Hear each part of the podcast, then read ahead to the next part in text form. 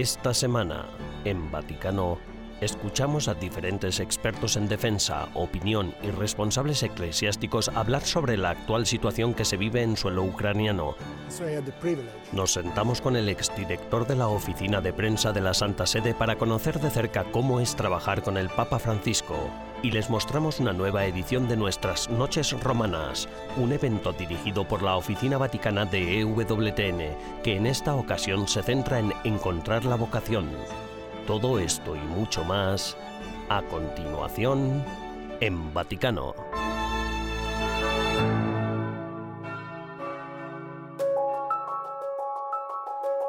¿Y quién soy yo?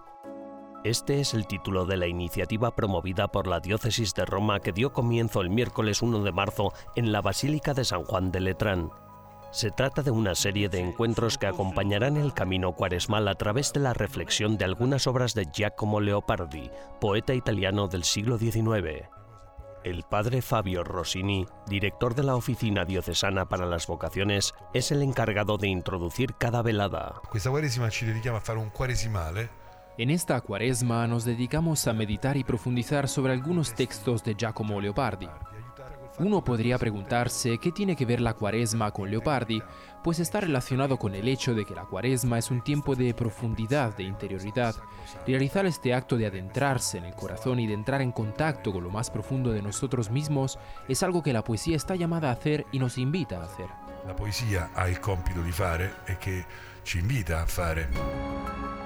A su vez, Franco Nembrini, profesor y ensayista, se encarga de reflexionar sobre los textos de las obras maestras de Leopardi. dice delle cose così vere sull'uomo Giacomo Leopardi dice cosas tan verdaderas sobre el hombre que un cristiano no puede dejar de sentirlas como propias. Leer a Leopardi para preparar la Pascua en un lugar tan prestigioso como este es un reto maravilloso. una sfida stupenda. Teo Dio. Unos encuentros que acompañarán todo el camino cuaresmal de la diócesis de Roma, una iniciativa que Angelo de Donatis, su cardenal vicario, definió como un momento de reflexión para vivir más conscientemente nuestro camino de preparación hacia la Pascua.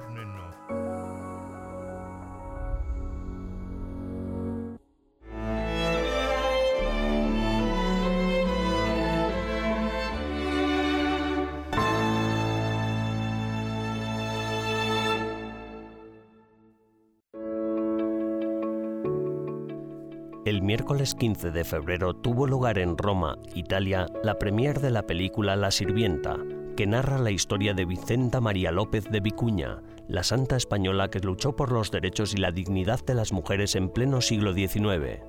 En el marco del mes de la celebración del Día Internacional de la Mujer, el próximo 24 de marzo, llegará a las salas de cine de España esta nueva película de la mano de Bosco Films y dirigida por Pablo Moreno. El largometraje verá la luz en Sudamérica en el segundo semestre de este año 2023.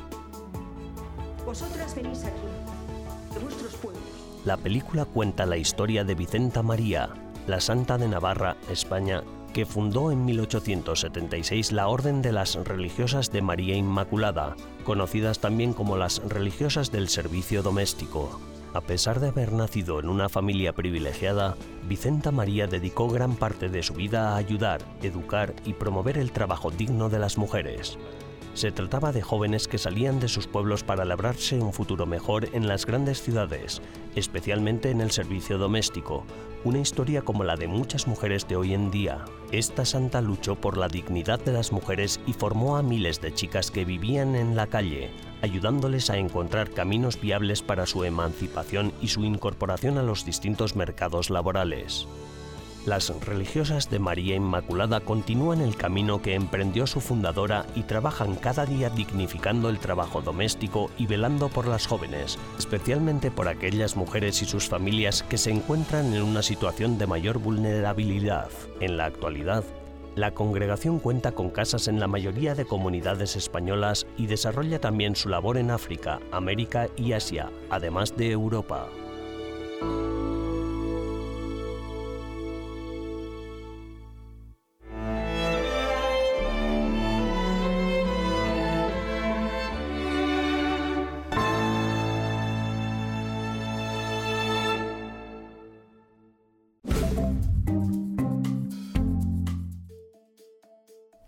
Bienvenidos a las novedades del Vaticano de esta semana, las noticias más relevantes del Santo Padre y del Vaticano.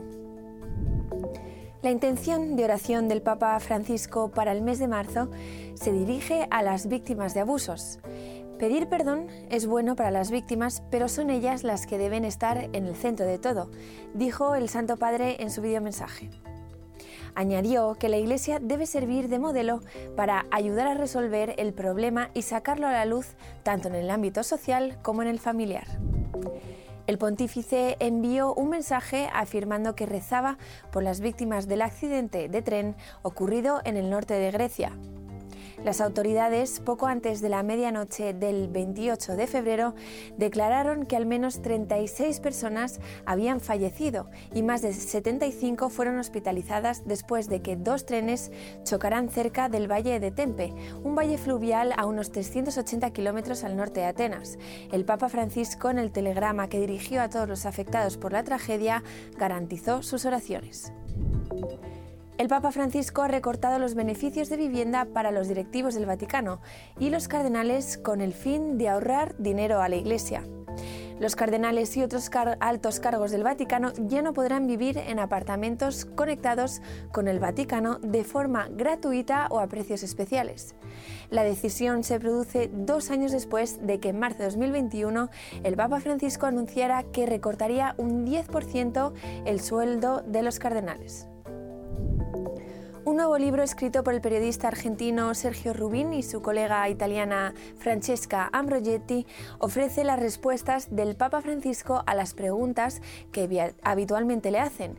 En el libro, cuyo título es El pastor, desafíos, razones y reflexiones de Francisco sobre su pontificado, el pontífice aborda, entre otros, la corrupción en el Vaticano, los abusos cometidos por miembros de la Iglesia, así como la pandemia del COVID-19, la invasión rusa de Ucrania, las acusaciones de promover el pobrismo, su posición sobre el capitalismo y una posible visita a su tierra natal. El Vaticano anunció que del 28 al 30 de abril el Papa Francisco visitará Hungría por segunda vez. El viaje papal de tres días a Budapest incluirá encuentros con la presidenta húngara Katalin Novak, el primer ministro Víctor Orbán, una visita privada con niños en el Instituto Beato Laszlo Batiani Stratman, así como diversas reuniones con pobres inmigrantes jóvenes, clérigos, académicos y miembros de la Compañía de Jesús. El Papa Francisco regresa al país centroeuropeo con motivo del 52 Congreso Eucarístico Internacional. Gracias por acompañarnos durante las novedades del Vaticano de esta semana. Almudena Martí de Bordiú para EWTN Vaticano.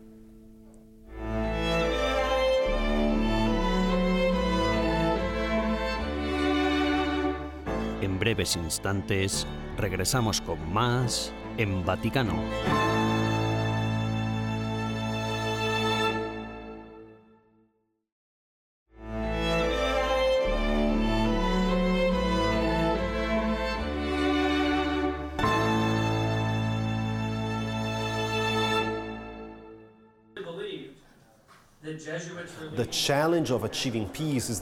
El reto de alcanzar la paz estriba en cómo convencer a Vladimir Putin de que abandone Ucrania. Yo soy de los que tiende a creer en los milagros, pero no sé si la teología actual acepta que los papas vivos puedan hacerlos, aunque quizá eso esté muy cerca.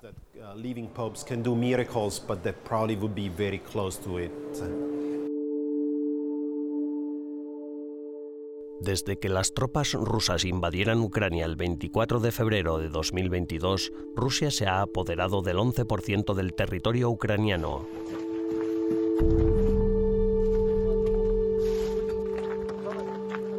Combinándolo con la tierra incautada tras la anexión rusa de Crimea en 2014, Rusia controla ahora casi una quinta parte del país.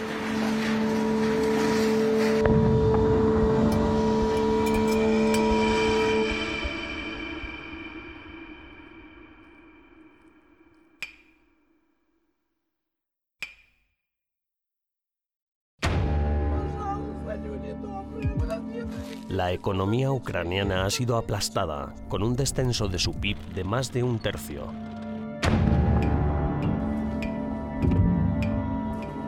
El 40% de la infraestructura energética del país ha sido destruida u ocupada.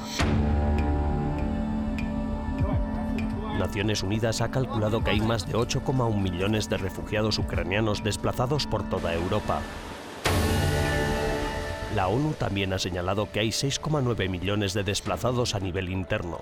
En total, casi un tercio de los ucranianos han sido desplazados y otros 13 millones están desamparados dentro de Ucrania debido a los combates.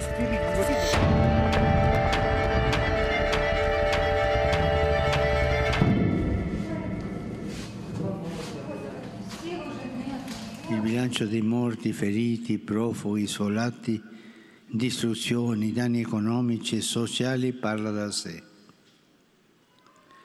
Potrà il Signore perdonare tanti crimini e tanta violenza? Egli è Dio della pace.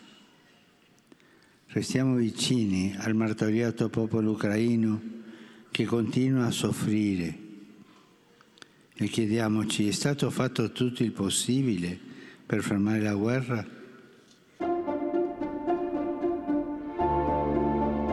En Roma, del 27 de febrero al 1 de marzo, el Instituto Acton, concretamente en el campus del Ateneo Pontificio Regina Apostolorum, acogió un simposio de tres días de duración sobre la guerra y la paz en el mundo moderno.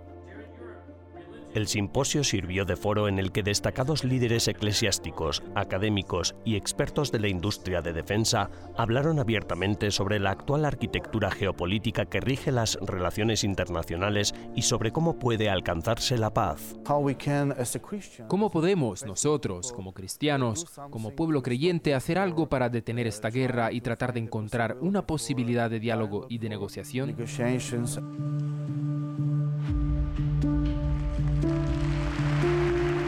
Mientras la guerra continúa, muchos en Ucrania miran al Papa Francisco como una figura de paz y a la Santa Sede, con su historial de velar por el mejor interés de todas las personas, como una institución que podría mediar de forma creíble en las negociaciones de paz.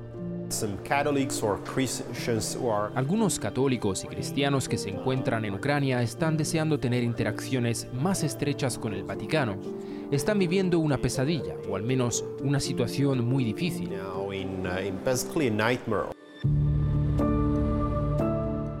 Desde el principio, el Santo Padre ha sido un mensajero de la paz.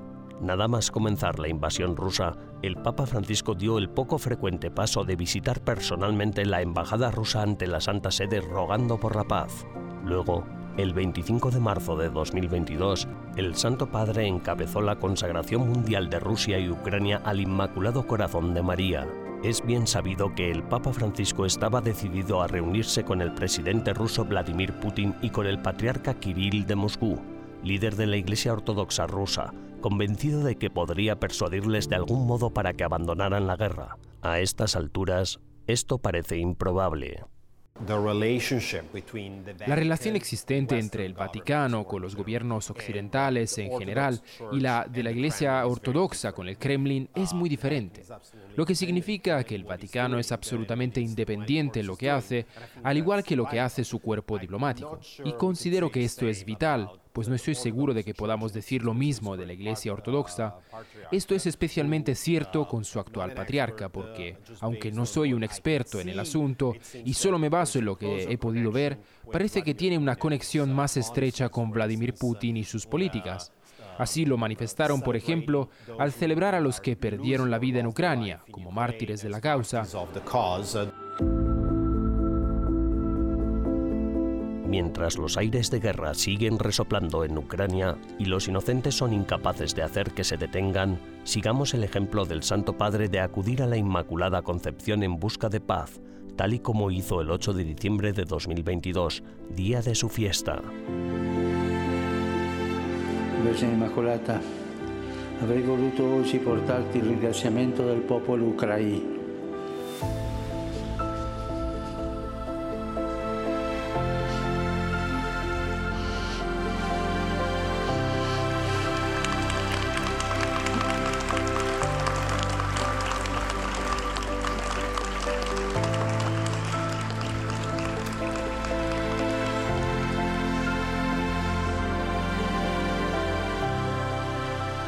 popolo ucraino, per la pace che da tempo chiediamo al Signore.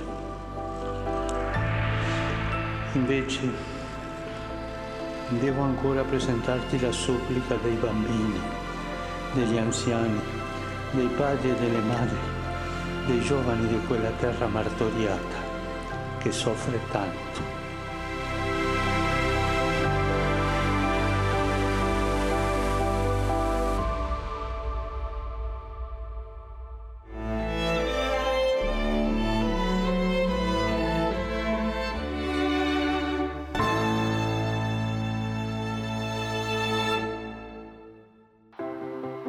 Cuando el 13 de marzo de 2013 Jorge Mario Bergoglio fue elegido Papa Francisco, hace casi 10 años, el mundo quedó inmediatamente cautivado por su vibrante personalidad, sus simbólicas representaciones, su amor por los pobres, su lenguaje sencillo y su trato afable tanto con el público como con los líderes políticos. En vísperas de este décimo aniversario, nos hemos reunido con Alessandro Gisotti, una persona que conoce bien al Papa Francisco. Alessandro es antiguo director interino de la oficina de prensa de la Santa Sede y actual vicedirector editorial de Vatican Media. Junto a él nos haremos una mejor idea de cómo el Santo Padre prepara y comparte su mensaje y el mensaje del Evangelio con el resto del mundo. Durante muchos años usted ha trabajado con y para el Departamento de Comunicación del Vaticano. ¿Cuál es su opinión, su impresión sobre el Papa Francisco como comunicador? Llevo 23 años trabajando dentro. Empecé en Radio Vaticano durante el gran jubileo del año 2000. Tuve el privilegio de servir a la Santa Sede y a los papas, a tres grandes pontífices, Juan Pablo II, Benedicto XVI y el Papa Francisco. Y cada uno de ellos me aportó algo, no solo a nivel profesional, sino también a nivel personal y espiritual. Creo que cada uno de ellos tiene su estilo de comunicación y que son realmente grandes comunicadores cada uno a su manera.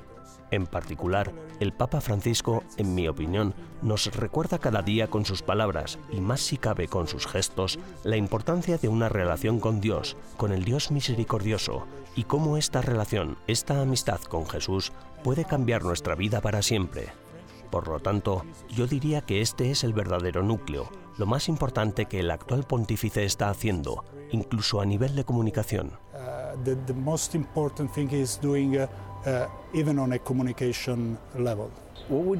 ¿Cuál diría que han sido los mensajes más importantes hasta ahora? Ha mencionado uno, pero ¿qué debemos llevarnos del Papa Francisco de los últimos 10 años? That uh, God loves uh, every one of us que Dios nos ama a cada uno de nosotros, la importancia de la dimensión de la misericordia. Tenemos que recordar el jubileo especial que el Papa Francisco celebró al comienzo de su pontificado. Creo que la misericordia es realmente una palabra clave en su pontificado. Y a partir de esa palabra clave, de ese principio, podemos ver todas las maravillas, y si también se me permite decir los milagros, como el viaje a África o a Irak, en los que siempre ha expresado esta misericordia a través del mensaje del Evangelio. De manera que creo que esto es algo sobre lo que tenemos que profundizar a lo largo de nuestra vida. Este mensaje de un Dios misericordioso que nos ama y que, si aceptamos ser tocados por ese amor de Dios misericordioso, Él realmente cambiará nuestras vidas porque, y esto es algo importante para mí, somos libres de rechazar o aceptar ese amor, pero Dios siempre nos está amando. Y el Papa Francisco está testimoniando, con su persona, con sus mensajes, con sus palabras, con sus gestos, que Dios siempre está ahí esperándonos. God is always there waiting for us, waiting for us. Tengo una pregunta más, si me lo permite, una pregunta más personal. Usted lleva 10 años trabajando con el Papa Francisco, colaborando de verdad con él. ¿Qué se lleva con usted? ¿Qué ha aprendido a nivel personal? Sabe, fui director y director interino de la oficina de prensa de la Santa Sede en 2019. Ese año en particular tuve muchas, muchas ocasiones de reunirme con el Papa Francisco y he de decir que tengo muy buenos recuerdos de aquellas reuniones, e incluso ahora, que tengo menos ocasiones y oportunidades de reunirme con él, pero que de vez en cuando sucede, cada vez que lo hago es un momento de alegría y consuelo para mí. Lo que realmente me impresionó es que, cuando estás con él, solo estás tú, realmente sientes que te escucha, que se preocupa por ti. Y aunque sepas cuántas cosas tiene que hacer, a cuántas reuniones tiene que asistir, realmente tienes la sensación de que eres tú por quien se preocupa y a quien está atendiendo. Y recuerdo que, como puedes comprender, como podrás imaginar, que cuando yo era portavoz del Vaticano y nos reuníamos con él, hablábamos sobre todo de trabajo, pero el Santo Padre siempre me preguntaba por mi familia. ¿Cómo te va? ¿Va todo bien? Siempre preocupándose por mí y los míos. Así que le estoy muy agradecido por su paternidad, Creo que esa es la experiencia más importante que me llevaré conmigo para siempre de ese periodo desafiante y fascinante en el que fui portavoz del Vaticano. Muchas gracias por su tiempo, gracias por estar con nosotros. Gracias a ti, Andreas.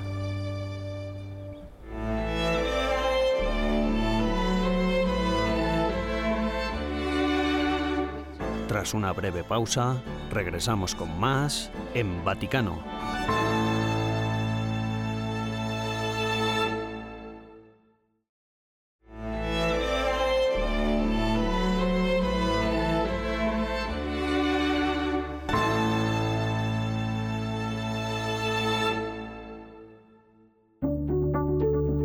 El 3 de marzo, la oficina de EWTN Vaticano organizó una nueva edición de Noches Romanas, el evento que reúne a personas de toda Roma para debatir temas relacionados con la fe, la cultura y la religión. En esta ocasión, los conferenciantes abordaron el tema de las vocaciones.